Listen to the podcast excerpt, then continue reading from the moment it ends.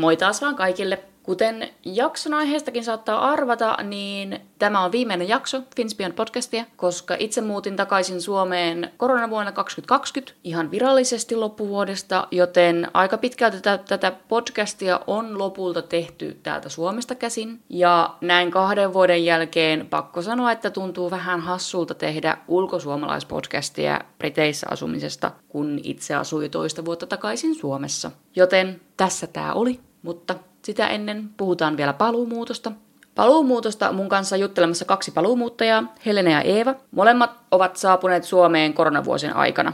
Käydään keskustelussa läpi enemmänkin sellaista fiilispohjaista paluumuuttokokemusta ja on sitten lisännyt käytännön vinkkejä aiheeseen infopaketista jakson loppupuolelta, jossa käyn sitten läpi, että mistä löytyy hyviä sivustoja lähteä hakemaan sitä tietoa, joka kohdentuu omaan tilanteeseen sitten parhaiten.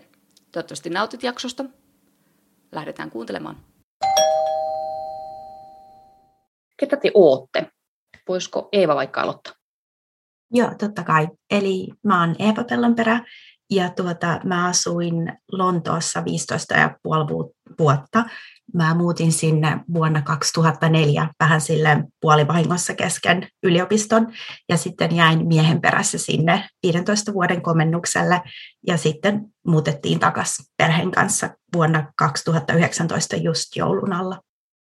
Joo, eli mä oon Helena Egan ja tota, mä lähdin Suomesta 99 ensin Dubliniin ja sieltä Britanniaan. Olin silloin jo naimisissa brittimieheni kanssa, mutta mentiin Suomessa naimisiin, tavattiin Lontoossa, mentiin Suomessa naimisiin, asuttiin Suomessa. Tota, Lontooseen päädy, päädyimme siis vuonna 2000 ja oltiin siellä vuoteen 2017 saakka. Mun tarina hieman erilainen, koska me lähdettiin siitä sitten eh, reput selässä kiertämään maailmaa, annettiin kaikki meidän omaisuus hyvän tekeväisyyteen ja päätettiin, päätettiin päätettiin aloittaa uusi erilainen elämä, mutta toisin kävi, ähm, kun perhesuhteet toi meidät Suomeen sitten tuossa vuosi sitten. Kuuntelijoille tämä nyt on tosi tuttu, mutta teille ei. Joten äh, mä oon ollut Briteissä vuodesta 2013 seitsemän vuotta.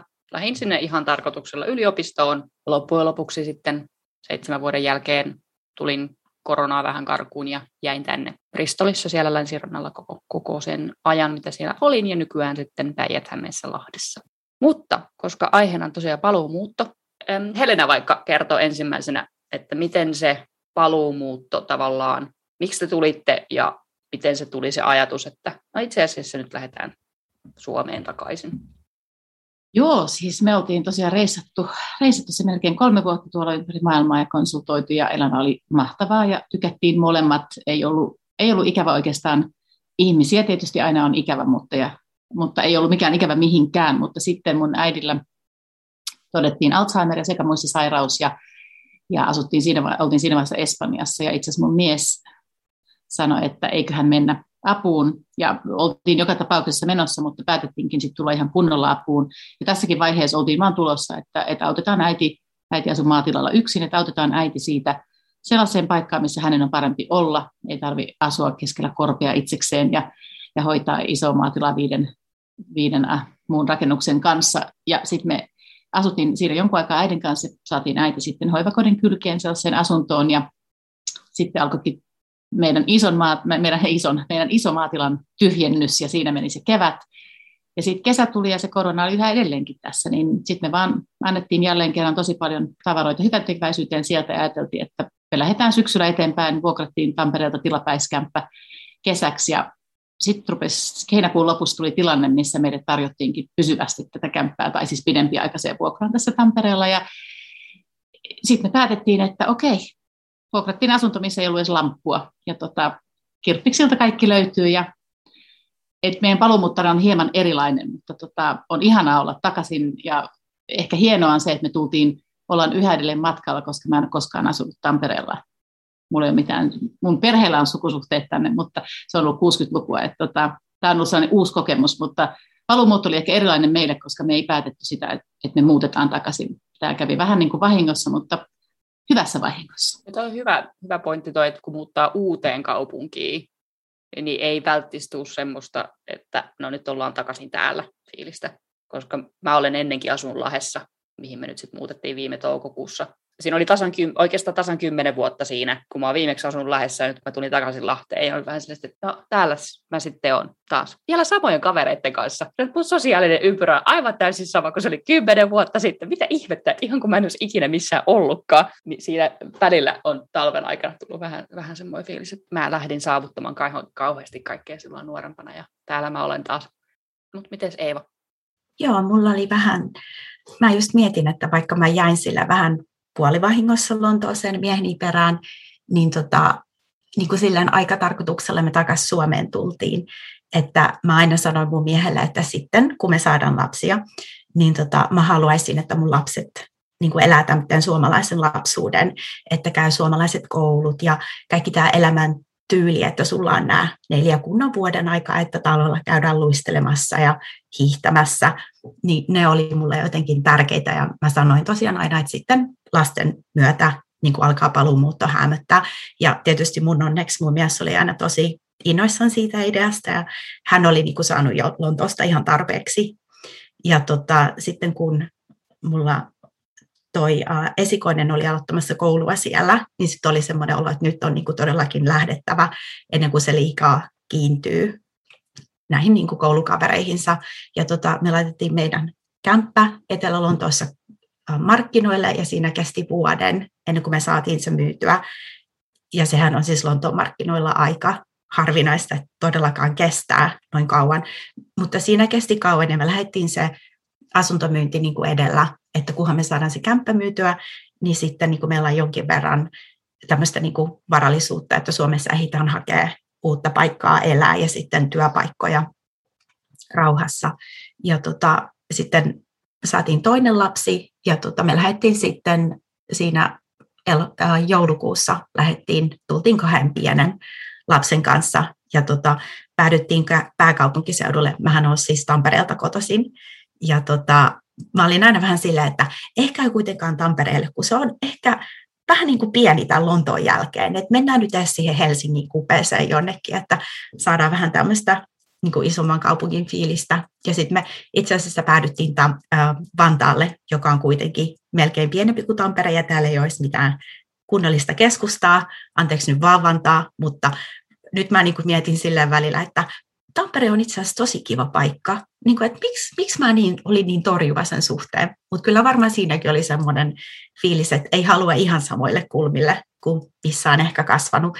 Ja sitten toisaalta mulla myös tosi moni, kaikki mun pestikset on muuttanut tähän Helsingin ympäristöön, niin se osaltaan kyllä auttoi sitä päätöstä.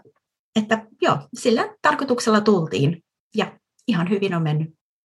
Joo, mä olen tosiaan siis 2019 lopussa oli Bristolissa ja etin uutta työpaikkaa ja sitten sainkin uuden työpaikan Walesista Cardiffin puolelta ja muutin sitten helmikuussa 2020 Cardiffiin. Ehdin olemaan työpaikallani kuusi viikkoa ja tuli etätyösuositus. Niin että meillä annettiin kuuden ja puolen viikon etätyöjakso ja totesin sitten jossain vaiheessa, että mä voisin oikeastaan kyllä ehkä, voisi olla kyllä itse asiassa kiva mennä Suomeen etätöihin. Että edelleen olin sitä mieltä perjantaina, että äh, mä, siis Tämä on ihan hyvä, että eihän tässä mitään kuusi ja puoli viikkoa siis kiinni, että ei niinkään välttämättä ole kauheasti sosiaalisia kontakteja, kuusi viikkoa, että ei mitään, että tässä niin mitään hätää. Puhuin parin ystäväni kanssa ja äm, lauantai, lauantai-iltana loppujen lopuksi tein aivan täydellisen takin käännön soitin lauantai-iltana pomolleni, että mitäs mieltä olisi, jos mä lähtisin Suomeen etätöihin, että tota, haittaisiko. Että mulla on läppäri ja mulla on kaikki työkamat mukana, että voisin mennä äitini luokse maaseudulle omakotitaloon, jossa mulla olisi oma toimisto kuitenkin kivoilla näkymillä. Sen sijaan, että mä olen Cardiffissa pikku asunnossa yksinäni kuusi viikkoa. Pomo sanoi, että joo, no,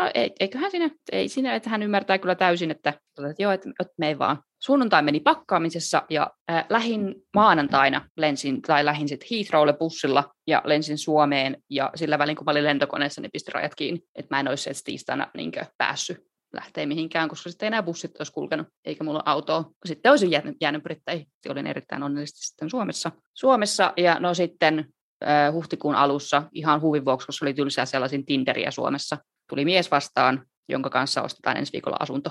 Se vähän eskaloitu se mun. On vähän tylsää, mä vähän selaan Tinderiä. Mutta tota, siinä sitten 2020 lokakuussa tein sitten virallisen muuttoilmoituksen ja palkkasin ystäväni Briteissä pakkaamaan mun asunnon laatikoihin ja matkalaukkuihin ja myymään kaikki ylimääräiset tavarat ja hoidin etänä muuttamisen. Ja tosiaan sitten lokakuussa niin 2020 virallisesti muutin Suomeen. Siinä vaiheessa ehkä vähän hirvitti, ja, mutta sain pitää työpaikkani. Nyt teen kyllä siis äh, freelancerina ja yrittäjänä samoja hommia edelleen valaistussuunnittelijana. Mutta tosiaan tässä on kahden, kaksi vuotta tulee kohta täyteen paluumuutta, tai siis siitä, kun mä oon alun perin tullut. En ole vielä käynyt Briteissä jälkeen kertaakaan. Omissa nimissäni ainoat huonekalut ovat tämä tuolilla istun ja toinen nojatuoli, joka on tuossa takana. Kauheasti ei sitten loppujen lopuksi sitä kamaa tullut mukaan, mutta vähän hirvittää välillä, välillä toi tahti, jota tuossa on menty, menty mutta ei se mitään.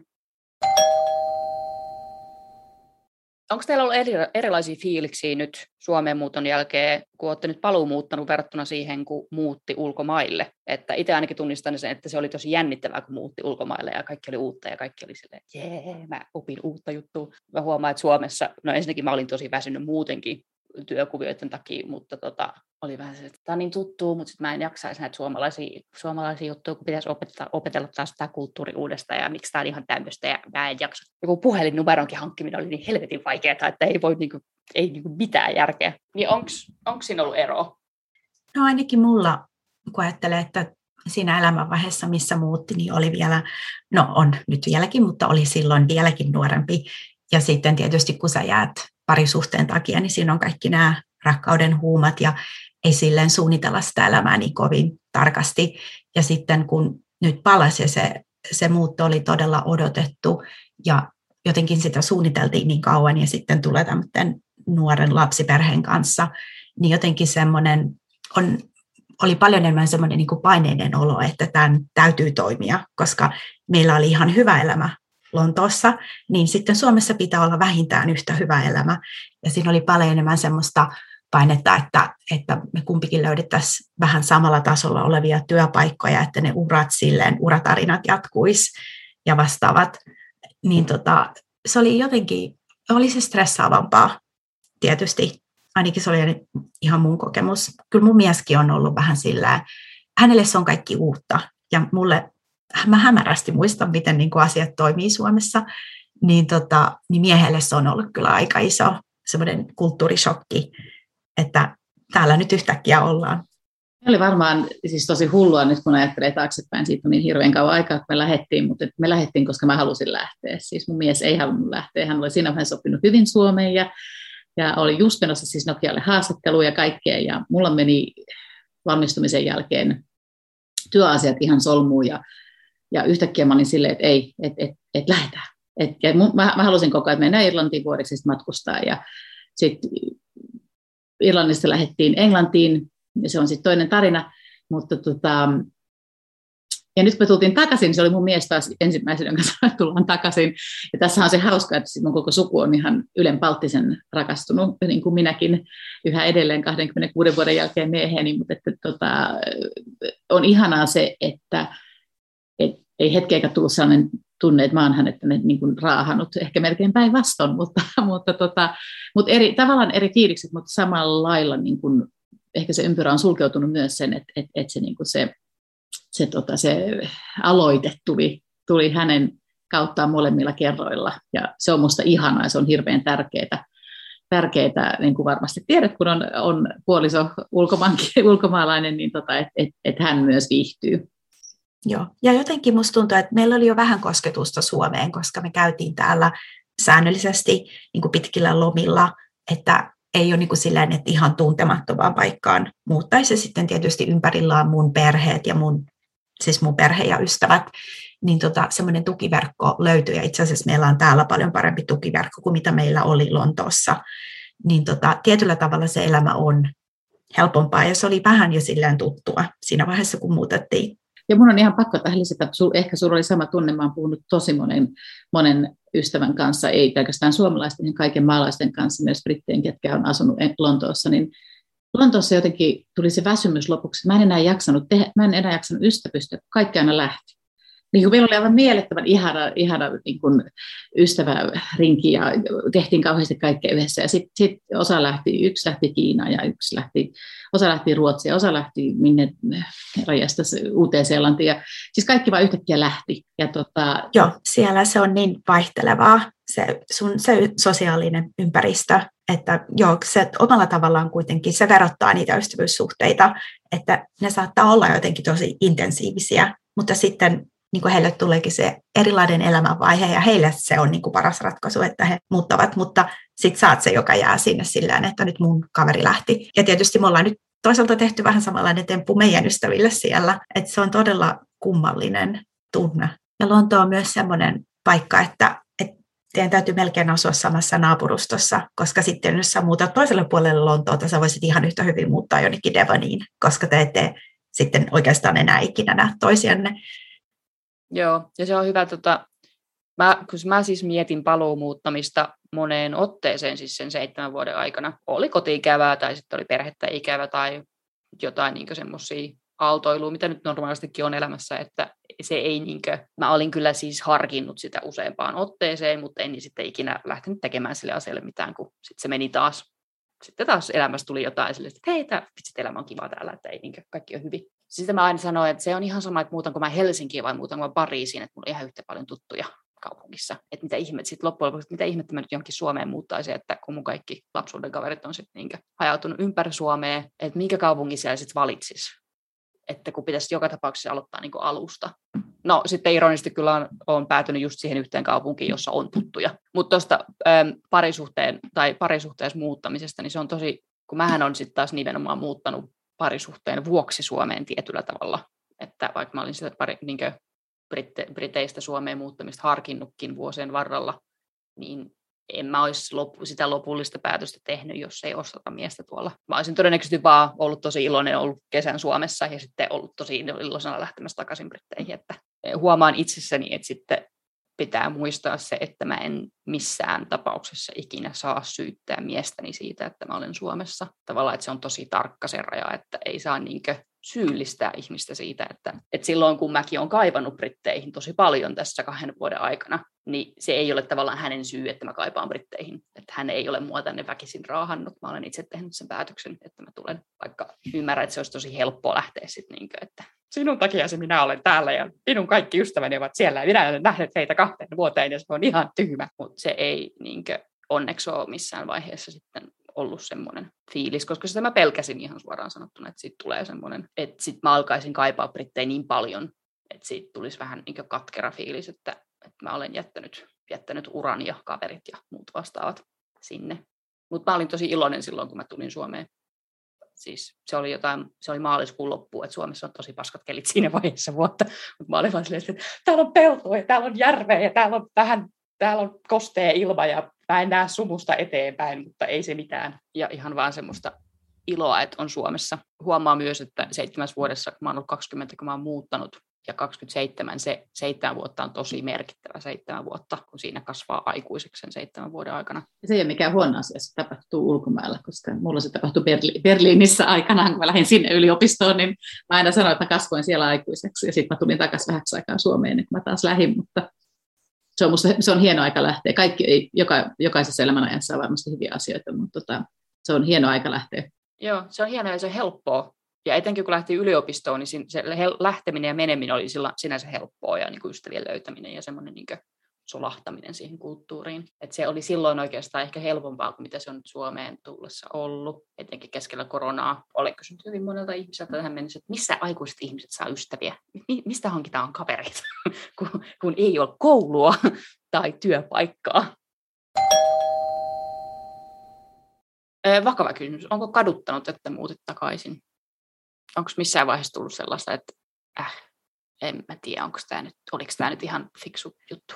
mulla tulee aina semmoinen pieni, jos saa sanoa, vitutus päälle, kun mä katson kaikkien vanhojen työkavereiteni noita status updateja LinkedInissä, ja mä katson, että ajaa, että tämäkin on nyt saanut sitten ylennyksen, että, että siellä ne etenee näillä urapoluillaan ja hienon kuulosia työpaikkoja, ja mä oon ottanut ihan aika niin kuin, ison harppauksen alaspäin, että mä pääsin edes täällä jotenkin alkuun, niin niitä kun mä katson, tulee aina semmoinen pieni pistos rintaan, että ei.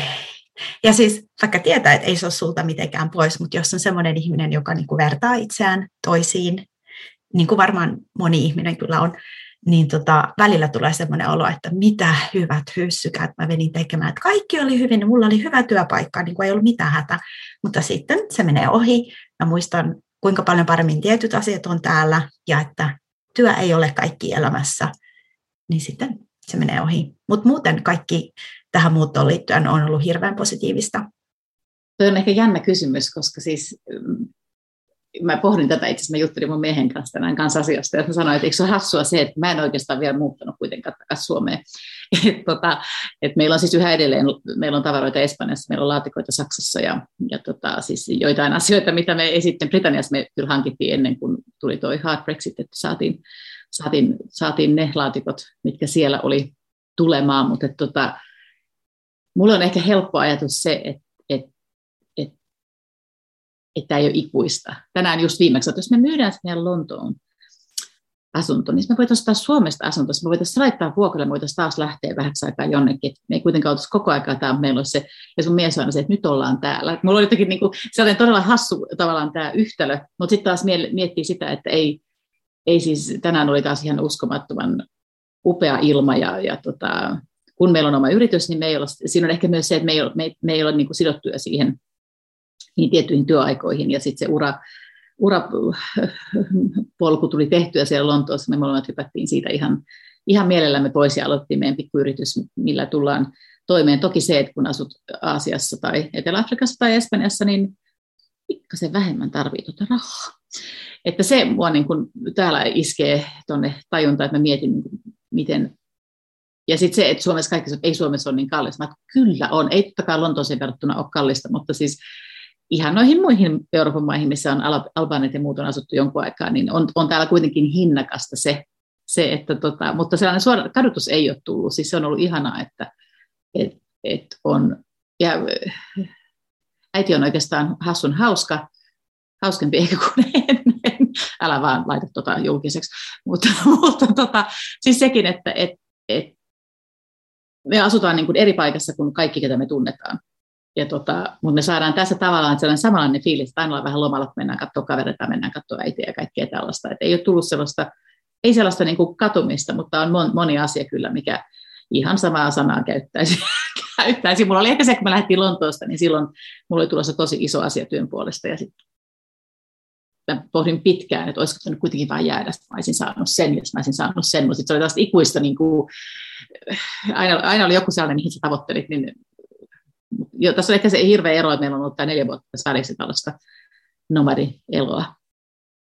Tai mäkin mietin tuota uraa aina välillä. Tiedän, että jos olisin siis jäänyt Britteihin, niin nykyisissä hommissa, niin nyt kun korona loppuu, niin sitten olisi päässyt tapaa tosi paljon ihmisiä ja se työpäivä tai työviikon, että nyt kun mä istun vaan omalla koneella ja mä niin teen alihankintana hommia, niin mähän jään sitten tosi paljon semmoisesta. Käydään näkemässä ihmisiä työn puolesta ja käydään tuolla rakennustyömaalla ja tekemässä tätä, ja nämä ihmiset tulee käymään toimistolla. Ja sitä semmoista isoa osaa työstä, josta mä tykkäsin, ja tiettyä semmoista etenemistä sillä niin alalla ja uralla. Mäkin tulin tosi semmoisen ison hyppäyksen alaspäin sillä, että mä heittäydyin nyt yrittäjäksi, että vaikka se ei niin sillä tuloissa näy tällä hetkellä, mutta se niin näkyy semmoisessa tulevaisuuden näkymissä helposti, että mitä olisi voinut saada versus siihen, että kun mä en ole nyt ihan vielä varma, että miltä se että mikä se on se vaihtoehto sille, mihin, mistä mä olen nyt tavallaan luopunut. Mä oon tosi huono katumaan muutenkaan asioita elämässä. Mun mielestä ne päätökset on tehty silloin, kun ne on tehty, niillä sillä informaatiolla, kun mä olen ne tehnyt, ja sillä fiiliksellä, kun mä olen ne tehnyt. Sen kanssa eletään. Ja sitten tehdään jossain vaiheessa muita päätöksiä ja muita informaatioita. Että sitä niin kuin katumista ei ole ollut. Että kyllä mä oon siis harmitellut sitä asiaa.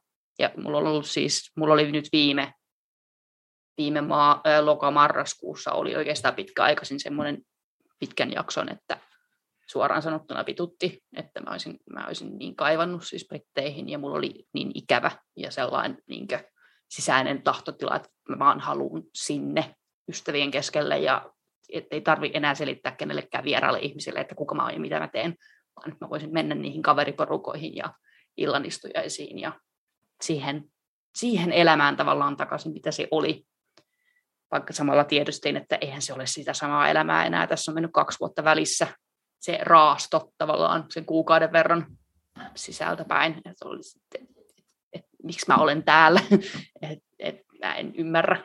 siis se oli hassu, koska mä tiedostin sen itsekin siinä silleen, että, että todennäköisesti tämä on siis vaan sitä, että, kun, että kuten ystäväni sanoi, että mä oon tylsistynyt, mutta sitten kun mä olin myös odottanut sitä äm, jo silloin siitä lähtien, kun mä muutin tai tein sen päätöksen, että mä muutan, niin mä olin odottanut sitä, että milloin se tulee, koska jossain vaiheessa tulee sellainen, että en mä halua olla täällä, mitä ihmettä, mutta sitten sit se meni ohi. Se kesti yllät, siis yllättävän, loppujen lopuksi yllättävän lyhyen aikaa.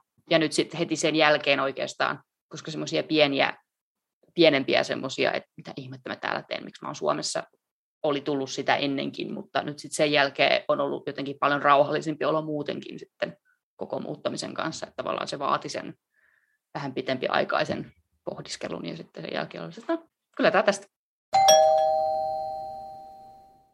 Mutta miten se teidän semmoinen vastaanotto Suomessa on ollut? Työpaikoilla, ainakin Eeva sanoi, että olet vaihtanut työpaikkaa kuitenkin Briteistä tänne tullessa. No Helena, sulla on yritys, niin se on vähän eri, eri tietty kuviot, mutta miten niin myös sosiaalisella puolella? Onko vielä samat kaverit, mitä oli silloin joku ennen vai onko tarvinnut etsiä uusia vai, vai menikö se, sula, solahditteko vaan suomalaiseen yhteiskuntaan ja ei mitään ongelmaa? No mulla kävi niin hyvin, että nämä kaikki mun pestikset ja mun kaksossisko kaikki on tässä pääkaupunkiseudulla. Eli periaatteessa se, ne sama kolme ihmistä, jotka on ollut mun luottoystäviä siitä lähtien, kun me ollaan oltu yläasteella, niin on kaikki tässä yhtäkkiä lähellä. Että mähän on ollut siitä ihan fiiliksissä, että nyt niiden ei enää tarvitse niin kuin tulla Lontooseen katsomaan mua, että nyt mä niin kuin voin nähdä niitä. Tietysti ei näe ihan niin paljon kuin toivoisi, koska korona, työpaikka, pienet lapset, mutta niin kuin silleen sosiaalisella puolella mä oon ollut ihan älyttömän onnellinen. Tietysti myös se, että mä oon lähellä muutenkin mun loppuperhettä ja tota, lapsilla on isovanhemmat lähellä, niin se on ollut tosi iso plussa sille muutolle. Ja tota, sitten työmarkkinoilla, siis mä kyllä tiesin, että se tulee olemaan vaikeaa, niin kuin haastavaa aloittaa uudelleen. Ja se oli juuri niin hankalaa, kun mä kuvittelinkin, että mä hain jotain viisi töitä ja mä olin kaiken näkö, näköisissä valmennuksissa ja vastaavissa, ja sitten mä pääsin työn syrjästä kiinni niin kuin osastosihteerin tehtävässä, ja sitten mähän olin siis Briteissä niin kuin siellä valtiohallinnolla töissä, että mä olin siellä oikeusministeriössä ja sitten kulttuuriministeriössä, ja mä olin niin kuin loppua kohti, mä, mä olin siellä asiantuntijan töissä. Ja tota, kyllä mä niin kuin Suomessa tiesin, että ei Suomessa teitä töitä heru ilman oikeaa tutkintoa, oikeaa niin kuin, niin kuin kokemustaustaa, oikeita kontakteja.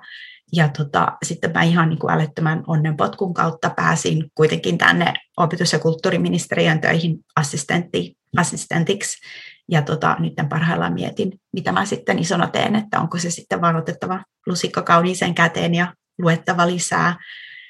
Mutta se oli, se oli vaikeaa. Mun mies itse asiassa, niin kuin hänelle se oli inasen verran helpompaa, voisin sanoa, joka oli minusta aika yllättävää, koska hän, hän ei siis puhu suomea ollenkaan, vaikka on, niin kuin tosi, on korkeasti koulutettu, joka tietysti Suomessa on aina tämmöinen niin kuin iso valtti työmarkkinoilla, mutta kyllä sitäkin jonkin verran, jonkin verran jännitettiin, mutta mun mies oli niin hyvä, kuinka se niin kuin lohdutti mua, kun mä sanoin, että mä oon lähettänyt varmaan siis kymmenittäin hakemuksia ja mistään ei tule edes niin kuin tätä, että kiitos, että hait, emme valinneet sinua haastatteluun, koska niin kuin, sehän olisi ollut ihan niin kuin dream, jos olisi tullut edes jokin tollainen viesti, mutta ikinä ei kuulunut mitään mistään.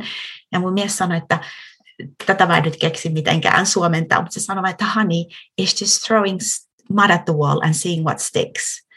Ja se oli just niin kuin, mä olin niin kuin, että okei, okay. Niin kuin hän osaa olla tämmöinen filosofinen tämän suhteen, niin sitten mä vähän rauhoituin sen työn hakemisen suhteen. Mutta semmoista se oli, siltä se tuntui. Ja tota, nyt niin kuin, kun on töissä, on silleen, niin kuin, että nyt voi olla vähän rauhassa, että nyt ei ole mitään hätää tällä hetkellä. Se oli, joo, se oli ehkä jännä. Siis meillä oli eri asia, paitsi meillä on toi byrokratia iski kyllä siis sekä hänelle että mulle. Kyllä siis monta neuvoa voisin antaa, mutta ei ehkä mennä niihin tässä. Tässä, tässä voidaan neuvoa, että miten ei tulla takaisin. Meillä oli ehkä se, että tuntui jotenkin ihanalle, miten miten meillä on lapsia, niin tota, siis kummilapset vähän jännättiin, kun ne on sen ikäisiä, että et, et, ei me varmaan enää olla hirveän, hirveän hit. Ja siis ne, haluaa, ne tulee meille Tampereelle ihan kaksista ja ne on 11 ja 14. Ja tota, ne on tulossa nyt siis just näin, tuossa tuli viesti, että on tulossa tätä me että tulee hiihtolomalla. Ja siis on ollut ihana tutustua heihin siitä, että me ollaan paljon lomailtu yhdessä ja vietetty aikaa yhdessä, mutta se on ollut iso asia. Mutta ystäväpiirissä on ehkä se, että monen kanssa oli tosi helppoa, mentiin siihen samaan, mutta mutta ihmisten elämät on erilaisia, ne on täynnä tosi paljon asioita. Ja, ja mulla oli ehkä, ehkä vaikeaa se aluksi, että, että kun me lähdettiin kuitenkin siitä, me oltiin valmistuttu ja se yliopistoaika oli sitten, me koko ajan puhuttiin, me koko ajan soiteltiin. Ja niin kuin, eihän se sellaisena voinut enää jatkua. Ja sitten kuitenkin, mä olin vuosi valmistuksen jälkeen, kun me lähdettiin, lähdettiin niin ehkä oli se, välillä sellainen tunne, että, että niin kuin, asetunko mä tämän, tai asetunko mä näihin ja sen takia mä oon ollut iloinen myös siitä, vaikka se oli hullu päätös ehkä lähteä tänne Tampereelle eikä, eikä mennä Helsinkiin, missä me asuttiin ennen. Me asuttiin puoli vuotta siis mun kotikylässä Nurmijärven Nukarilla. Se oli ihan hullua kanssa mennä omaan vanhaan makuuhuoneeseen nukkumaan, mistä mä oon lähtenyt 80-luvulla 80-luvulla pois. Mäkin mietin, että koskaan ajatellut, että mä muuttaisin takaisin siihen taloon, missä mä lähtenyt 80-luvulla. Tuli siis, mutta näin kävi. Mutta tota, toi työelämä on aika jännä. Siis mulle se on ollut todella erikoista. Mä teen jonkun verran, pidän puheita ja esitelmiä ja nyt koulutuksia, niin onneksi Suomessa enemmän sekoitetaan tuota englantia tuohon kieleen, siis Mä oon kuitenkin 26 vuotta puhunut kotikielenä englantia ja, ja käytän hyvin paljon siis käännän sanoja. Ja, ja mun mies on käynyt suomen kurssia, hän puhuu OK suomea jo sieltä 90-luvulta saakka, mutta mulla on ehkä se, että mua on kritisoitu siitä, minkä takia mä en puhu suomea mun miehelle. Ja viimeksi oli aika sellainen ehkä pikkasen kuumahkokin keskustelu asiasta. Ja mä olin silleen, että 26 vuotta mä oon puhuttu yhtä kieltä aina. Se on ollut meidän kieli. Ja se tuntuu jotenkin niin feikiltä. Sitten mä, siis mä autan, toki olen käyty Suomen sijamuodot läpi ja mä käytän, korjaan hänen kaikki asiat. Mutta hirveän vaikea tavallaan se, että mulla on välillä sellainen tunne, että ihmiset katsoo mua, että mä haluan sopeuttaa, jos mä haluan antaa hänen sopeutua. Ja se, se tunne ei tule lähe, ihan tosi läheisiltä, mutta välillä tulee sellainen tunne, että niin kun, ja sellaisia pieniä niin kommentteja, että eikö teidänkin kannata Suomea puhua, kun te kuitenkin jäätte tänne. Eikä se oletusarvo, että te jäätte tänne. Me jäädään tänne, kuka tietää. Että tällaisia on ehkä tullut muutaman kerran, ja mä ehkä ehkä se Eeva sanoi tuossa aikaisemmin, niin kuin, että, että, että, että, että jokainenhan vertaa, joka sanoo ei koskaan vertaa itse kenenkään, niin hämmentävää olisi. Ainahan se tulee se sellainen, sellainen että, että, että mulla on ehkä tullut se, että, että mä pelkään, että mä on, puhun sitä Andy McCoy kieltä, että, että, että mulla niin kuin lipsahtelee sinne, lipsahtelee sinne niin kuin tulee jostain, niin että en mä osaa enää suomea, kun mä olen niin kauan pois. Se on niin kauhean, että en mä, en mä ole se ihminen, että tota, mä pidän niissä luennon Lapin yliopistolle maanantaina, niin se kysyi professori suoraan hänkin on ulkomaan kyllä, että haluatko pitää se englanniksi? Mä että joo, haluan, koska mun materiaalit on englanniksi, se on helpompi ja sinne opiskelijat on, on hyviä. Mutta tota, et välillä tulee ehkä se, että, että niin mä väsyn, jos mä puhun tosi pitkään suomea. Että mä yhä edelleen teen meditoinnit ja joukat kaikki englanniksi niin kuin etänä. Että se on varmaan jäänyt siitä, kun se on se meidän kotikieli. Että mehän on ostu Englannissa siis neljä ja puoleen vuoteen, että se on sieltä jäänyt. Mutta... Hmm. En mäkään niin kuin voisi kuvitella, että mä puhuisin mun miehelle suomea, koska siis jotenkin se, se tunnekieli ja ne vivahteet, niin kuin ne tulee vieläkin paljon helpommin englanniksi. Ja mullahan on siis niin kuin, mä en itse sitä kuule omassa Suomessani, mutta tota, on mullekin monta ihmistä sanonut, että sä puhut kyllä vähän kummallisesti. Ja sitten jotkut on ihan suoraan kysynyt, että onko sä virolainen tai jotain. Ja on niin kuin, että e-, en. Ja on silleen, niin kuin, että voi hyvä luoja, että, että englannin natiivit kuulee heti, että mä en ole englantilainen, en puhu sitä äidinkielenäni, ja nyt mä en enää osaa sitä omaa äidinkieltäni, että on semmoinen vähän välinputoajan fiilis välillä näiden kielten kanssa. Sitten ei halua olla se ihminen, joka sitten selittää että ei kun mä oon asunut ulkomailla niin kauan, että mä, Niin, mä vaan unohdin Suomen, aha, joo.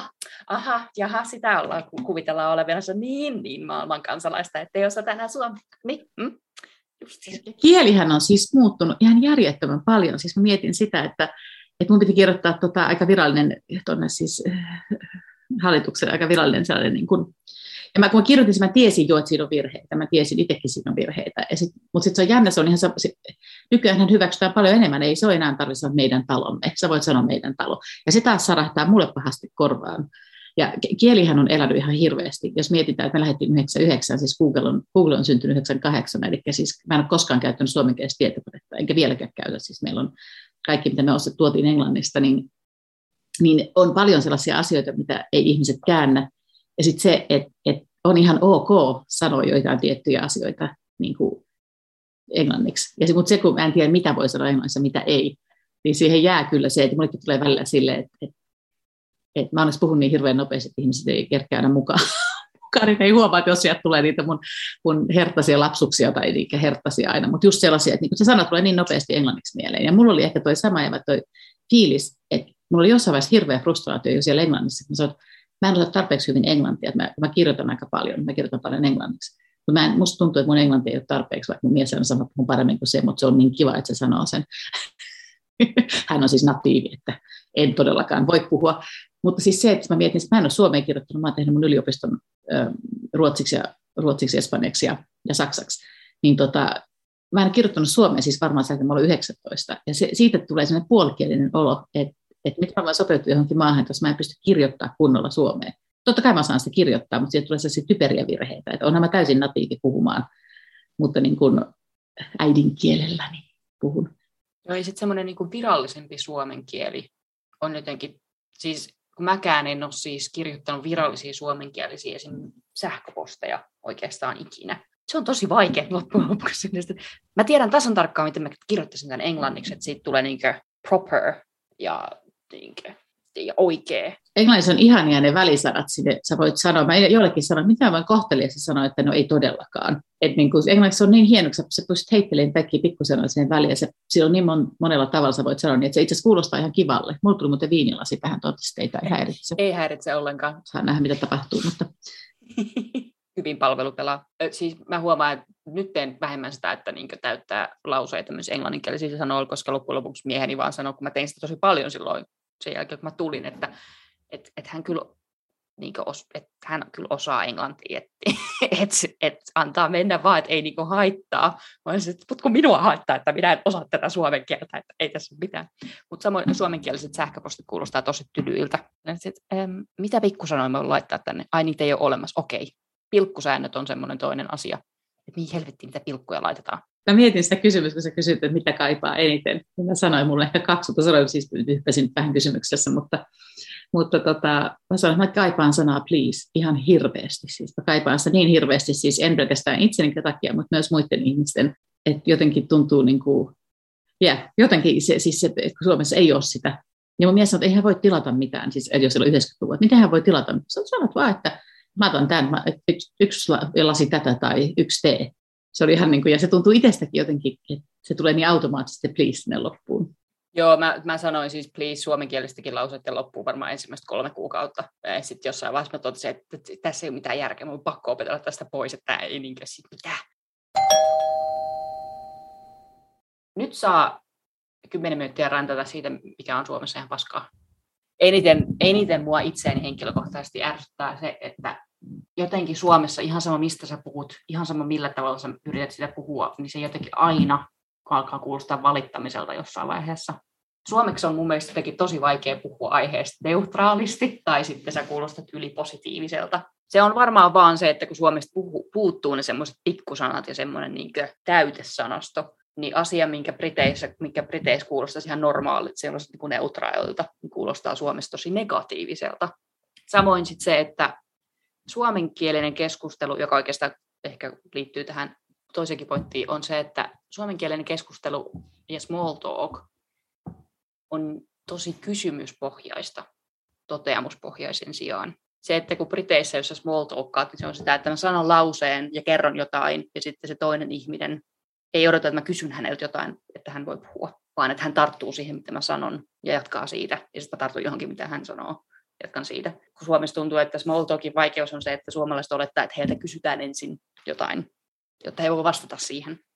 Ja sitten heidän pitää keksiä jotain kysyttävää multa, että mä voin vastata siihen. Niin äh, sitä on ikävä, että Briteissä se small talk on jotenkin paljon helpompaa, niin Suomessa se jotenkin puuttuu ja sitten tuntuu aina välillä, että heittää sitä mutaa nimenomaan sinne seinään.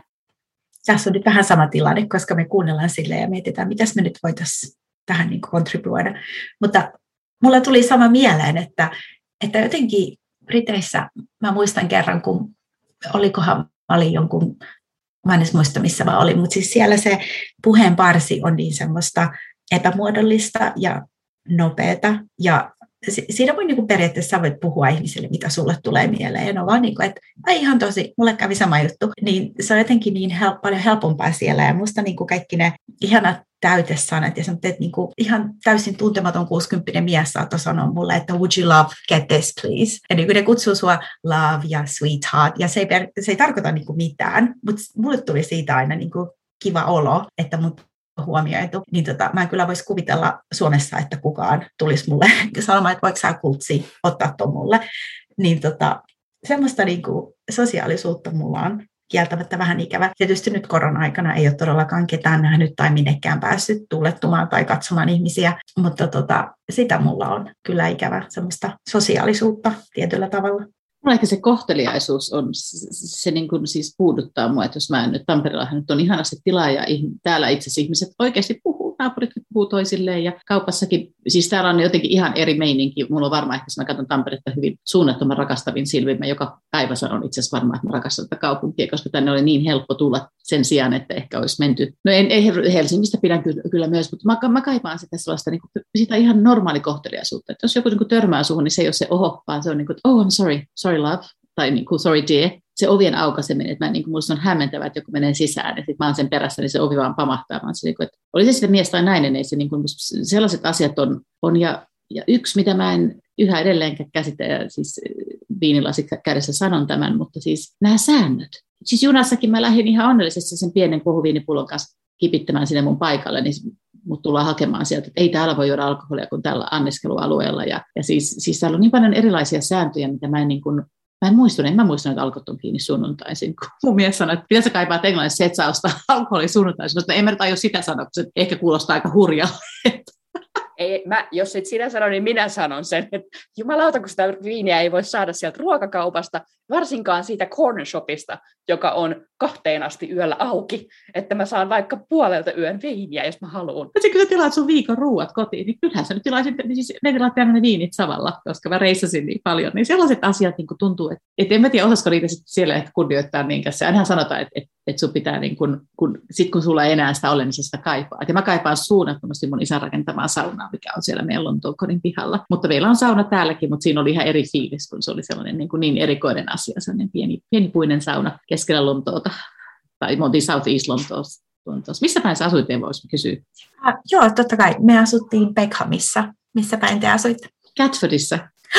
Ei, Me ollaan oltu naapureita. Me ollaan oltu. Mun mies oli töissä Catfordissa. Me asuttiin Catfordissa 2005 meidän, meidän tota, puolikas talo. Me asuttiin sitä ennen tuolla Blackheathissa mut, ja Greenwichissä, mutta siellä oli liian arvokasta. Ja Catford oli ihan hurja paikka, kun me sinne muutettiin. Mutta Pekam, joo, se on tosi hieno kiva alue, että mä tykkään Pekamista ja on käynyt monta kertaa. Me oltiin tosi lähellä siis. Niin oltiin, mutta se on kyllä se koko Etelä-Lontoa, siis just tämä South, South East Corner, niin se on kyllä aika vauhdilla niin kuin muuttumassa, että kyllähän mekin asuttiin Beckhamissa vain seitsemän vuotta, mutta siinäkin ajassa se muuttui ihan älyttömästi tämmöiseksi niin hipster-mekaksi, niin tota, kyllähän sen, kyllä ne siellä nopeasti muuttuu ne alueet. Se on kyllä totta, joo. Joo, mekin naurettiin, me ei tarvitse maksaa, tuota, tuota, mikä vero se nyt onkaan, kun sä ostat herranjestas. Stamp duty. Nimenomaan stamp duty, niin me ei tarvitse ostaa semmoiset, me muutettiin disadvantage arealle. Ja vielä säästö rahaa, siis me hetki mietittiin siinä, että me lähdettiin Greenwichistä, että hmm, onko tämä hyvä asia vai huono asia, mutta nyt siirryttiin pikkasen Englantiin tässä, mutta Tästä pääsee toiseen pointtiin, mitä tänään mietin, että Suomessa on niin pienet piirit. Se on muuten totta, aina joku tuntee jonkun, joka tuntee jonkun, ja joku, mä yhden miehen kanssa juttelin yhdessä työtilanteessa, että me ollaan kohta sukua.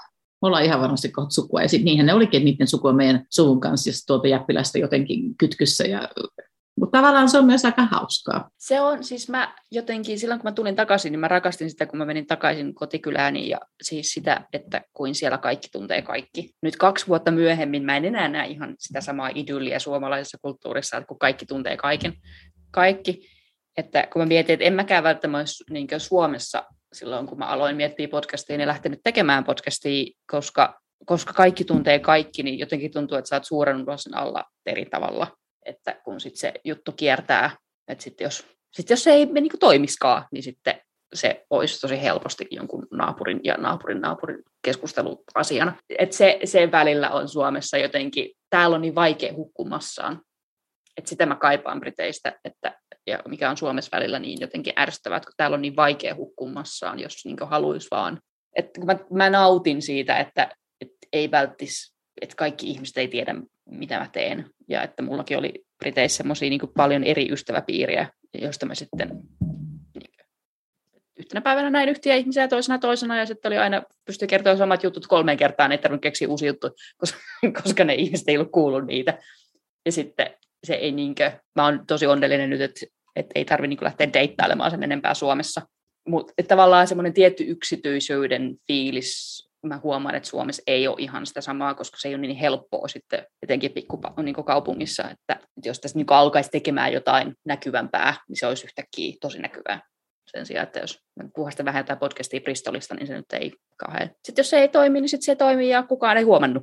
Et just se, että, niin että, että jos mä tein jotain haastattelua, julki, olin julkisuudessa jonkun verran, niin siis, niin kuin siis työn, työni puolesta sen firman, missä mä olin töissä sen edustajana, niin täällä on ehkä enemmänkin se, että mä niin kuin ensimmäinen, ensimmäinen iso moderointi, mikä mun piti tehdä, ja sitten just joku tuttu sanoi, että se oli katsonut, että älä katso sitä. Heti tuli sellainen, että mä, mä en kestä. Että, ja siinä mä joudun puoliksi englantia ja puoliksi suomea, mikä se sekoitti vielä enemmän. Mutta ehkä se, että mä oon tota, muutamassa siis hallituksessa täälläkin mukana, ja mä oon laittanut sinne mun CVn, niin mun, mä oon melkein niin pyytänyt anteeksi sitä mun CVtä. Ja sitten kun ne vastaa, että, onpa sulla niin kuin todella paljon kokemusta. Sitten mä oon siihen, että anteeksi, kun päinvastoin niin Britanniassa se tuli silleen, että wow, you so much experience. Sitten olisi helppo sanoa vaikka, että yeah, you know, I'm, you know, ehkä tehdä vitsi siitä olla silleen, että hey, thank you. Niin mä huomaan, että täällä tulee, ehkä se tulee nopeasti takaisin. Jos, just joku mun ystävä sanoi mulle, että älä nyt, älä hyvä ihminen, että et älä, älä, älä tuu takaisin siihen, että Suomessa aina vähätellään itseään, tai olla, niin kuin, ei vähätellä ehkä itseään, mutta ei haluta mitenkään niin kuin, nostaa sitä omaa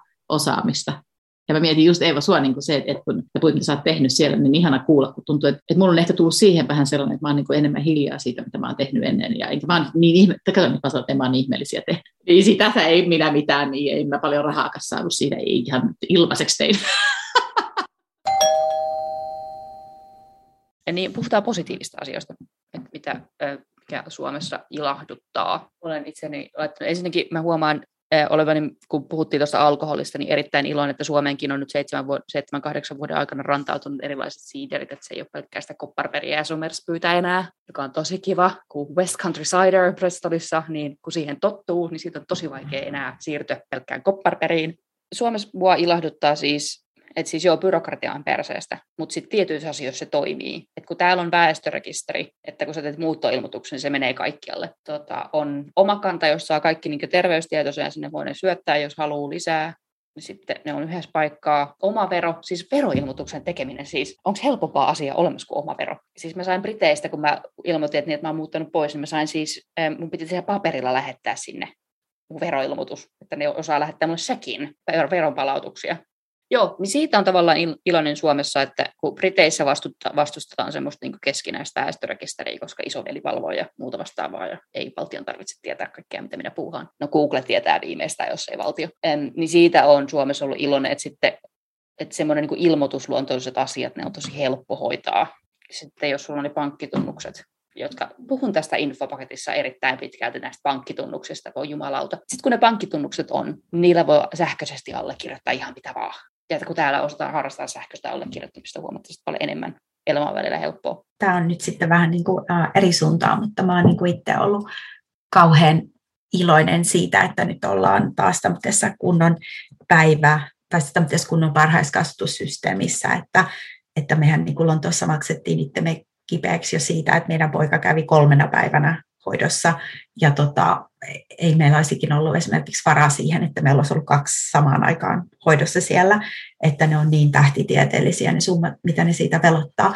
Mutta Suomessa, niin kun me tultiin, niin se oli ekaksi ihan ilmasta, koska meillä ei ollut työpaikkoja, niin tota, se oli musta ihan uskomatonta, että niin ne lapset pääsi just tähän varhaiskasvatuksen piiriin, jossa niin on älyttömän hyvin koulutetut opettajat ja hoitajat, ja ne pysyy samassa työpaikassa, että mun tyttö on nyt käynyt puolitoista mm. vuotta samassa päiväkodissa, jossa hoitajat ei ole muuttunut, ja se on ihan älyttömän rakastunut niihin hoitajiinsa ja kiintynyt tosi syvästi, kun taas mun pojan päiväkodissa Lontoossa siellä vaihtui parin kuukauden välein se henkilökunta, ja se oli aika silleen, sanotaanko, koulutta, ei ole niin kuin silleen koulutettua henkilökuntaa sekään, niin tota, siitä mä oon, mä oon joka päivä niin kiitollinen, aina kun heidät viedään sinne tai heidät haetaan, niin aina mulle tulee sellainen olo, että täällä on ihanaa, ainakin sen lapsen näkökulmasta.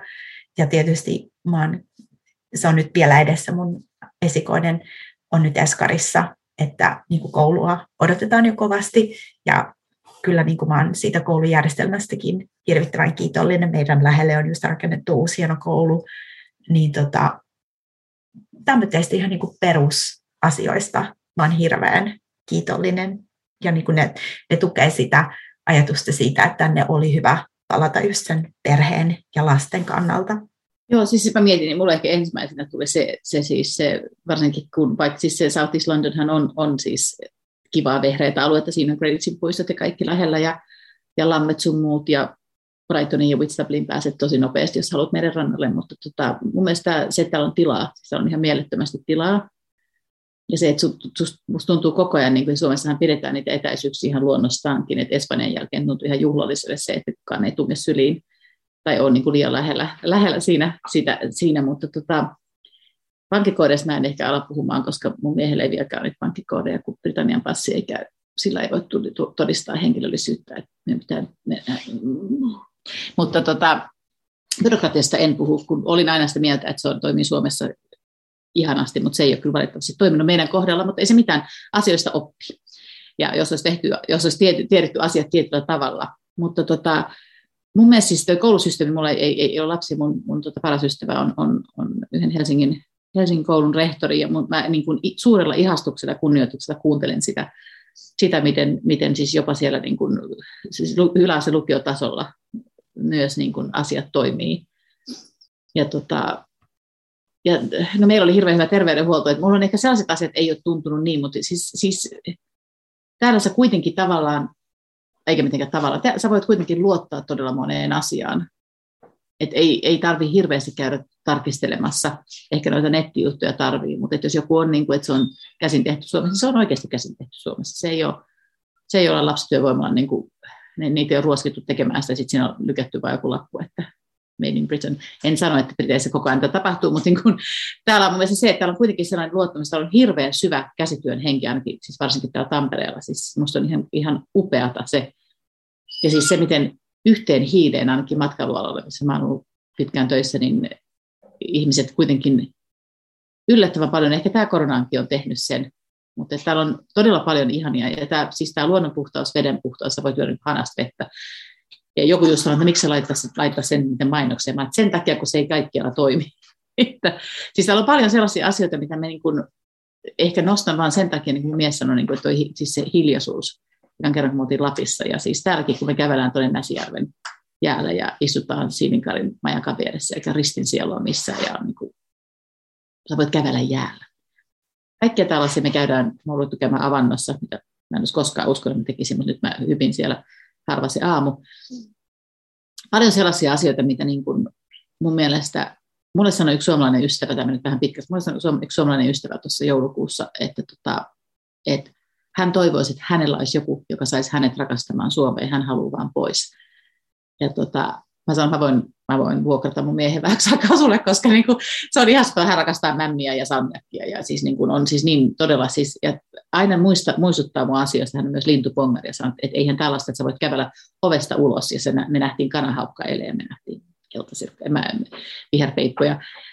Kaikki tällainen asia, niin kuin, mitä ei ehkä itse näkisi, jos mä olisin tullut itse takaisin ilman, että mä tuun niin kuin mulla on myös uudet silmät tänne, mutta hänen silmät on ollut mulle ihan mahtavaa ja niin kuitenkin mä oon asuttu täällä ennen. Ja mä näen sellaiset asiat, ja mä mietin just sama aina se, että jos meillä olisi ollut lapsia, niin mä olin aina sanonut, että jos meille tulisi lapsia, niin siinä, siinä vaiheessa, kun ne menee kouluun, tulla viimeistään Suomeen. Et se oli mulle kanssa aina se, että, että mä kuitenkin ajattelen sitä, että täällä on niin hyvä lapsen kasvaa, ja koulu, koulutus on, sä saat alusta asti hyvän koulutuksen. Että täällä on kyllä todella paljon hyvää, mutta valitettavasti musta valitetaan ehkä enemmän kuin ehkä joissain muissa maissa. Ja mä huomaan, mua harmittaa välillä, kun mä ähm, saan itseni kiinni siitä semmoista niin suomalaistyyppisestä valittamisesta, koska silloin kun mä muutin, mä olisin, että tätä mä en ainakaan ala tekemään. Tämä on ihan tyhmää. Siis puhutaan semmoisella negatiivisella sävyllä asioista, jotka ei välttämättä ole millään tavalla negatiivisia. Mutta tota, ihan sellainen perus. Mä kävin postattaa viisauden hampaan. Se lasku oli 70 euroa. Anteeksi, mitä?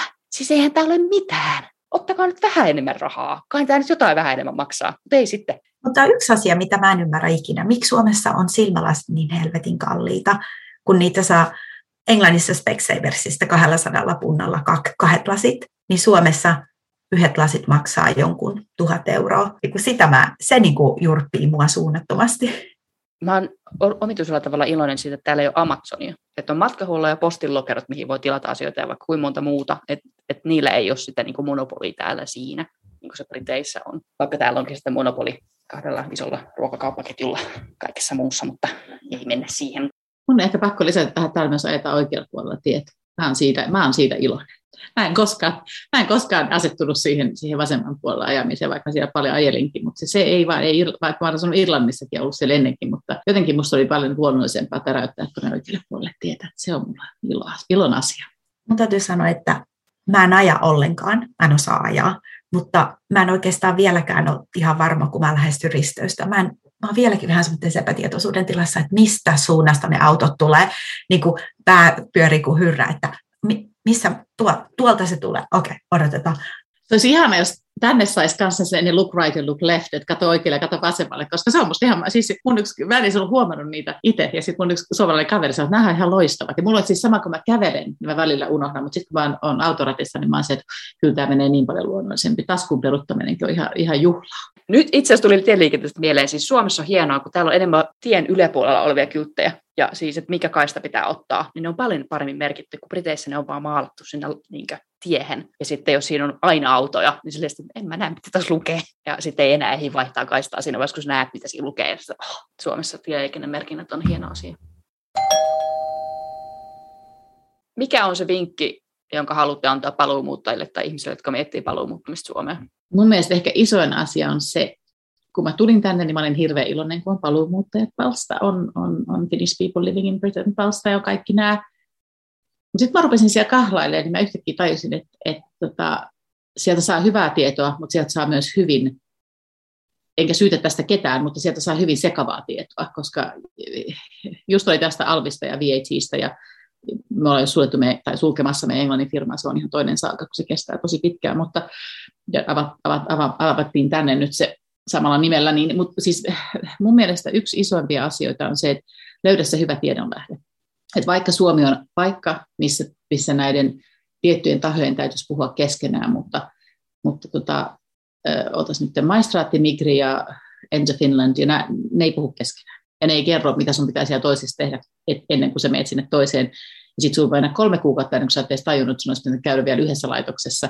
puhun e-, enemmän mieheni puolesta. Mutta myös oman takaisin tulon puolesta, niin, niin mulla meni vuosi, että mä pääsin Kelaan, että, että jos mä olisin saanut jotenkin sen paremmin sen tiedon. Että mun mielestä, että, se olisi yksi asia, mitä mä mietin, että jos mulla itsellä olisi aikaa siihen, niin ihmiset, jotka on paluu muuttanut, joku ottaa sen asiakseen, että keräisi ne asiat ja voisi auttaa niitä palveluja. Ne ei ole musta selkeästi, valitettavasti täälläkään, ne ei ole selkeästi ilmastu. Ja mulla on ollut tullut monta sellaista tilannetta eteen, että mä oon miettinyt, että olisipa ihana, kun joku olisi kertonut, että ei olisi tarvinnut kolme kuukautta taistella kaistella, kaistella paperityön kanssa. Se on ollut mulle, että varmasti on, mä voin kuvitella, että, että, että niin byrokraatit katsoo mua ja että se on mun oma syy, mikä varmaan onkin. Mutta jos olisi joku sellainen taho, missä se helposti saisi ne asiat, niin se olisi mun isoin suositus. Mä en ole sitä tahoa löytänyt valitettavasti itse, mutta tota, se olisi mun isoin suositus, että etsi se yksi taho, missä sä saat ne, saat ne ja yritä saada mahdollisimman paljon tietoa kerralla, koska se on, se on tänne muuttaminen, tässä on paljon tunteita, tässä on paljon kaikkea sellaista, mikä on henkilökohtaista, niin sen lisäksi, jos sä vielä tappelemaan niin paperitöiden kanssa, niin se voi kyllä viedä ihmiseltä vähän mehut pois. Joo, ja sitten teki joku Kelan kanssa, kun keskustelee, niin sieltä aina tulee sitten semmoista, vähän semmoisella äänellä se voi olla asioita, että sun olisi pitänyt tietää että itse. Sellaista, että mistä minä olisin voinut tietää, siis mitä? Mä ehkä ajattelen niitä niin, että itse mä lähdin Englantiin silleen ihan vahingossa, ja siellä niin kuin kaikki aina lutviutuu jälkikäteen, ja paperisota, vaikka se on välillä ihan hirveitä, mutta siellä kuitenkin asiat saadaan sujumaan sitten sille puolivahingossakin, mutta tota, koska Suomessa sulla täytyy olla tietyt asiat, jos sulla ei ole niitä tiettyjä asioita, sun elämä on tosi vaikeaa täällä, niin mä sanoisin, että se tutkii niin paljon kuin voi sitä, että mitä se paluumuuttaminen vaatii, etenkin jos mukana tulee niin kuin ulko, ulkomaalainen puoliso tai perhe, niin, tota, niin se auttaa hirveästi. Mutta myös sit se, että, että niin kuin yrittää puhua ihmisille, että tietysti niin kuin netti on tietoa väärällään ja Facebook on ihmisiä, ihmisiä väärällään, jotka haluaa antaa neuvoja, mutta se, että, että ottaa suoraan yhteyttä siihen viranomaiseen kanssa asioi ja niin, kuin niin kauan paukuttaa ottaa niiden ovella, kunnes se asia edistyy, niin se olisi, se olisi niin kuin mun vinkki, että ei vaan niin kuin anna periksi ja tutki mahdollisimman paljon etukäteen. Vaikka mä olen niin iloinen siitä, että voi niin pankkitunnistautumisella Suomessa tehdä tosi paljon asioita, mutta sitten toisaalta sä et voi tehdä mitään, jos ei sulla ole niitä pankkitunnuksia.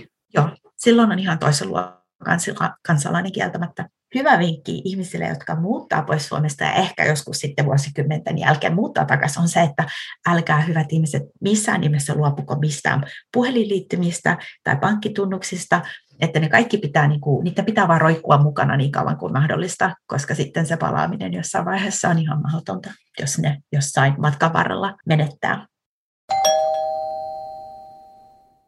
Missä on koti? Se on siellä, missä perhe on. Se oli lyhyt ja ytimeksi. Tämä ehkä voi kuulostaa yliromanttisena, mutta mun koti on kyllä siellä, missä toi mun ihana herra Egan on. Aika söpöä. 26 vuotta and counting. Vielä söpömpää. Eikö? Jo tehdään sellaiset sydänkuviot kaikki tänne, kaikki silleen.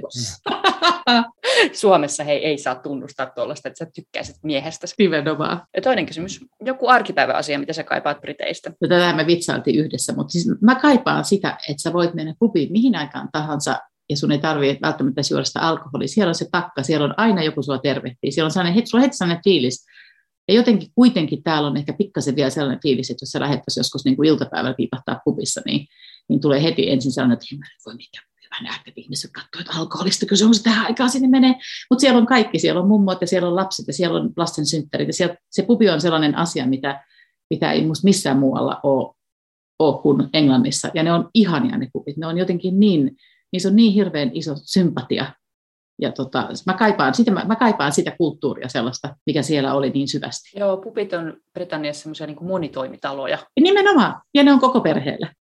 Mä mietin ihan samaa kuin Helena, että mä kaipaan pupeja, mutta mä kaipaan myös noita niin kuin puistoja ja niiden, niin kuin se, ne puistot on siellä niin suuri asia, etenkin Lontoossa, että niin kuin, niitä on kuitenkin niin paljon, jokin on aina lähellä sua, sä menet sinne puistoon, siellä on kahvila, niin kuin te jätte piknikille, viettään päivää, iltaa sinne, siellä on se leikkikenttä. Niitä mun on ihan älytön ikävä. Samanlaisia puistoja ei kyllä tai mä en ole ainakaan Suomesta löytänyt. Joo, ei Suomessa on paljon vähemmän puistoja. Niin, vaikka on paljon luontoa, mutta vähemmän semmoista niin kuin tehtyä luontoa, kuten puistot. Joo, joo, ja sitten ei ole semmoista, että, että mennään hengaamaan puistoon. Tai no mä nyt on sitä ikäluokkaa sitä taas, että Briteissä se, että kaikki kesät meni oikeastaan siihen, että sitten istuttiin siellä, joko istuttiin pupissa talvella, tai sitten me istuttiin puistossa, jos vaan niin halus hengata. Mutta ei sitä jotenkin Suomessa sitten tehtyä samalla tavalla. Mikä on semmoinen arkipäivän asia, joka ilahduttaa Suomessa? Mun iso arkipäivän asia, siis sauna se oli ennen, mutta kun meillä oli se Briteissä sauna, niin mä en voi sitä sanoa, mutta siis, siis mua ilahduttaa toi Suomen luonto. Sellaista ei, vaikka on, paik- on maita, missä sä löydät paljon luontoa, mutta Suomen luonto on siis niin uskomattoman upea, koska sä voit tehdä ruoan sieltä. Sä voit, ei nyt talvella niinkään, mutta siis Suomen luonto, puhdas vesi, puhdas ilma, se miten erilainen sä hengität täällä kuin, kuin, kuin missään maailman metropoleissa, niin ja ruisleipä. No, mua ilahduttaa suunnattomasti oma sauna. Etenkin kahtena viime talvena se lumi. Sitä mä en tiennyt, että mä kaipasin niin kovasti, mutta nyt mä oon huomannut, että vaikka lumityöt on rasittavia ja niihin, niihin on nyt täytynyt opetella, mutta mä muistan, kun mä viime talvena lähdin joku tammikuun aamu töihin joskus kuuden aikaan aamulla. Ja tota, mä vaan niin kuin nauroin, kun mä katsoin sitä maisemaa, koska se oli niin älyttömän kaunista se lumi ja se pimeys. Se tällä hetkellä lisää mun niin kuin ty- elämän tyytyväisyyttä ihan niin kuin 50 prosenttisesti melkein. Lumisessa talvimaisemassa vaan on sitä jotain, kun siinä kävelee. Mutta kiitoksia tosi paljon. Noin, kiitos. Hei, hyvää illanjatkoa. Hyvä, moikka. Kiitokset. Moikka. Ja sitten viimeinen infopaketti. Infopaketissa käyn tällä kertaa läpi joku sen hyödyllisen kanavan, jota kautta on helpoin etsiä tietoa suomalaisen yhteiskunnan toiminnasta, jos haaveilee palu- paluumuutosta Suomeen. Suoria ohjeita siihen, miten se käytännön byrokratia toimii, en voi kauheasti antaa, sillä ne ohjeet vaihtelee niin suuresti sen mukaan, että mikä se on se oma lähtötilanne. Joten valitettavasti informaation etsiminen itse on kaiken ja A ja O, kun paluu muuttaa Suomeen, mutta painotan, että etsikää se info virallisista lähteistä. Keskustelupalstat on ihan hyviä sellaiseen mututuntuman saamiseen ja muiden kokemuksiin, mutta ne ei välttämättä ole siihen juuri sun tilanteeseen sopivia neuvoja, ja huonolla tuurilla jokin steppi jää tekemättä oikeaan aikaan, jos niitä ei palstalla ole kerrottu. Eli suosittelen ensin etsi se itse se tieto virallisista lähteistä, ja sen jälkeen kysy kokemuksia muilta, että saa sitä knoppitietoa sitten, mitä sieltä saattaa löytyä. Digi- ja väestötietovirasto. Digi- ja väestötietovirasto on ensimmäinen ensimmäistä 20 luotu uusi virasto, joka korvaa maistraatit, väestörekisterikeskuksen sekä maistraattien ohjaus- ja kehittämisyksikön. Näiden tahojen palvelut yhdistyvät Digi- ja väestötietoviraston alla. Eli periaatteessa siis uudelleen brändetty maistraatti ja väestörekisteri yhdessä paikassa. DVV hoitaa sekä henkilötietojen rekisterit että rakennustiedot ja kiinteistötiedot. Heidän sivuilta löytyvät kaikki viralliset lomakkeet ja reitit, miten tehdä ilmoitukset esimerkiksi lapsen syntymästä, avioliittoon liittyvät paperit ja hakemukset tai kotikunnan rekisteröiminen. Tuolta pääsee myös tarkastelemaan omia henkilötietojaan halutessaan. Jos et tiedä millä tavalla saada virallinen tieto elämänmuutoksista viranomaisille tai mistä lähteä etsimään virallista kanavaa hakemuksille, katso täältä ensimmäisenä. Vahva tunnistautuminen. Suomessa moni virallinen asia hoituu verkon kautta, ja näitä palveluita varten täytyy tunnistautua vahvasti kirjautuessaan palveluun. Tällä pyritään estämään esimerkiksi henkilötunnuksen väärinkäyttöä tai toisen ihmisen nimiin asioiden tekemistä. Yleisin tapa tunnistautua vahvasti ovat suomalaiset pankkitunnukset, joten jos sinulla on edelleen sellaiset, kannattaa ladata mobiilipankki ja heidän vahvistussovelluksensa, sillä näitä käytetään vahvan tunnistautumisen välineenä. Suomalaisen pankkitilin saa vasta, kun on vakituinen osoite Suomessa, joten muuttaessa kannattaa osoitteen muutos tehdä pikimmiten. Huolehdithan kuitenkin, että jos muuttopäivämäärällä on suurta merkitystä esimerkiksi verotuksen kannalta, että ettei osoitteen muutosta liian ennakoivasti. Vaihtoehtoisesti, jos sinulla ei ole suomalaista pankkitiliä, mutta suomalainen SIM-kortti ja puhelinnumero löytyy, voit hankkia mobiilivarmenteen vahvaa tunnistautumista varten. Näin pääset tunnistautumaan puhelimesi avulla, kunhan SIM-korttisi mobiilivarmenne on ensin aktivoitu. Mobiilivarmenne toimii lähes yhtä usein kuin pankkitunnuksilla tunnistautuminen, etenkin viranomaisten ja pankkien palveluissa – mutta se ei välttämättä ihan jokaisella yksityisellä yrityksellä ole käytössä. Huomaa kuitenkin, että prepaid SIM-kortti ei toimi, sillä sellaisen saa luonnostaan ilman henkilötunnistautumistakin. Jos sinulla on näistä edellisistä kumpaakaan, mutta sulla on poliisin myöntämä henkilökortti, sosiaali- ja terveysalan henkilökortti tai Digi- ja väestötietoviraston myöntämä orgin, organisaatiokortti, voit hankkia kortinlukijalaitteen sekä ilmaisen DVVn lukio-ohjelmiston tietokoneellesi. Näin pääset tunnistautumaan vahvasti kortin avulla ilman muita tunnuksia. Tässä tapauksessa joudut hoitamaan viralliset asiat aina tietokoneella älypuhelimen sijaan. Suomi.fi Suomi.fi on virallinen kanava erilaisten kansalaisasioiden ohjeisiin, jossa on koottuna asioiden hoitamisessa tarvittavat tiedot, toimintaohjeet sekä palvelut selkokielisesti. Suomi.fiissä voit myös viestiä eri organisaatioiden kanssa sekä antaa ja pyytää virallisia valtuutuksia – kun on tunnistautunut, palveluun vahvasti. Eli täältä löytyvät viralliset ohjeet ja neuvot suht selkokielellä siitä, että mitä missäkin elämäntilanteessa kannattaa tehdä. Esimerkiksi jos läheinen kuolee, niin tuolta löytyvät askel askeleelta ohjeet siihen, että mitä sen jälkeen pitää hoitaa. Tai että mitä vammaispalveluja on tarjolla Suomessa, sekä jos on avioero käynnissä, niin mitä kaikkea siinä kannattaa ottaa huomioon. Myös yrittäjille sekä maahanmuuttajille löytyy neuvoja täältä. Eli suomi.fi on hyvä kanava löytää tietoa ihan vaikka asuisikin Suomessa vakituisesti. Sivuilta löytyy myös tietoa ihan perusasunnon hankinnasta tai koulutuksesta, että mistä lähteä liikenteensä, jos haluaa kouluttautua Suomessa. Eli siinä, missä digivirastolla on kaikki viralliset kanavat lomakkeisiin ja niiden lähettämiseen, Suomi.fi on se ensisijainen vinkkipankki, mistä löytyy tietoa eri elämäntilanteisiin sekä selitykset sille, että mitä noissa tilanteissa kannattaa ja pitää tehdä. Jos tunnistautuu sisään, niin löytää myös kaikki omat tietonsa eri rekistereissä, esimerkiksi Traficom, ja tänne saa myös ilmoituksen, jos on saanut esimerkiksi verokirjeen omaveroon. Suomi.fi-sivustoa voi käyttää sekä suomeksi, ruotsiksi että englanniksi. Migri. Migri eli maahanmuuttovirasto on paras tapa löytää tietoa maahanmuuttoprosessista, ja jos tunnistaudut palveluun esimerkiksi pankkitunnuksilla, voit lähettää dokumentteja sekä vahvistaa tietojasi sähköisesti. Sivustolta löytyvät kaikki ohjeet eri tilanteisiin, jossa henkilö saapuu maahan ja haluaa oleskeluluvan tai muuta asiaan liittyvää apua. Huomaa, että Migri ei keskustele automaattisesti DVVn kanssa, eli virallinen muuttoilmoitus ja muut asiat on hoidettava erikseen ja itsenäisesti sitä kautta. Migri hoitaa vain maahanmuuttoasiat. On myös hyvä muistaa, että harva viranomaistaho Suomessa loppujen lopuksi keskustelee keskenään. Kanta. Kanta on terveyskeskuksen asiakasportaali, johon kirjataan kaikki lääkärikännit ja diagnoosit sekä muut muistiinpanit ja reseptit. Eli täältä löytää sen saman informaation, mitä terveyskeskuksilla on sinusta käytössä, joten voit seurata omaa dataasi, katsoa reseptejäsi sekä diagnooseja sitä mukaan, kun niitä sinne kirjataan. Tänne kirjaavat tietoja terveyskeskukset, apteekit ja osa esimerkiksi optikkoliikkeistä. Tulevaisuudessa myös sosiaalihuolto voi kirjata sinuun liittyviä asioita kantaan. Kantaan kirjataan tietosi joka tapauksessa, mutta voit itse päättää, että ovatko ne näkyvillä muille ammattilaisille.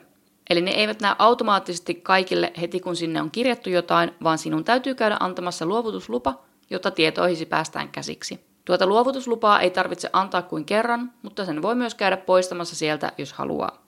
Tuota lupaa voi myös muokata niin, että vain tietyt asiat näkyvät, tai että vain tiedon kirjannut taho voi nähdä tietosi, jolloin muiden kirjaamat tiedot jäävät näin vain sinun nähtäväksesi. Kanta ei välttämättä kuitenkaan näitä tietoisi muissa maakunnissa kuin omissasi. Tietosi tulevat näkyviin vain, jos muutat virallisesti maakuntaan. Eli jos asut Pirkanmaalla, ei terveyskeskuksessa Pohjanmaalla voida välttämättä katsella tietojasi. Kantaan voi tallentaa myös itse omia hyvinvointitietoja. Kanta on hyödyllinen ulkomailla ollessa myös, jos haluat antaa listan Suomessa asuessasi määrätyistä lääkkeistä paikalliselle terveydenhuollon ammattilaiselle. Omavero. Omavero on verohallinnon asiakasportaali, johon voi kirjautua sisään pankkitunnuksilla ja josta löytyy kaikki omat verotiedot sekä kirjeet ja päätökset. Täällä voit myös täyttää tai tehdä muutoksia veroilmoitukseesi ja saada ajantasaisen alustavan verotuspäätöksen. Käytännöllinen etenkin, jos joutuu hoitamaan perintöasioita tai on omaisuutta Suomessa. Kaikki verotusasiat voi hoitaa tätä kautta ja vain harva dokumentti vaatii paperikopion lähettämistä verotoimistoon. Omaverosta löytyvät myös aiemmat verotietosi siltä ajalta, kun portaali on ollut käytössä, ja jos tulisit esimerkiksi kesätöihin Suomeen, tätä kautta saat ajantasaisen verokortin heti käyttöösi. Ihan sivuhuomiona, jos oot ennen ollut Suomessa töissä, niin muistat varmaan kuinka käytössä oleva perusveroprosentti sekä sivuveroprosentti. Näitä ei oikeastaan enää ole, vaan kaikesta tekemästäsi työstä verotetaan itsesi määrittelemä ver- perusveroprosentti, eli voit tienata useammalta työnantajalta samaan aikaan ilman sen suurempia veroseuraamuksia. Eli ei ole enää päätyötä ja sivutyötä, vaan sille ei oikeastaan merkitystä. Lisäveroprosentti on käytössä ainoastaan, jos tienaat enemmän kuin on ennakoitu. Tällöin tuon arvioidun rajan ylimentäessä loput ansiot verotetaan sen lisäpre- lisäveroprosentin mukaisesti. Omaa perusveroprosenttiaan sekä tuloennustettaan voi käydä muokkaamassa omaveron kautta pitkin vuotta, joten kunhan muistaa käydä asian korjaamassa loppuvuodesta, ei lisäveroprosenttia käytetä. Näin estät jäännösverolaskun sekä pienemmät palkkatuot loppuvuodesta. Muutoinkin verotusasioissa suuntaa osoitteeseen vero.fi. Sieltä löytyvät kaikki viralliset tiedot verotusasioista ja verotoimiston asiakaspalvelua on usein kehuttu asiakasystävälliseksi.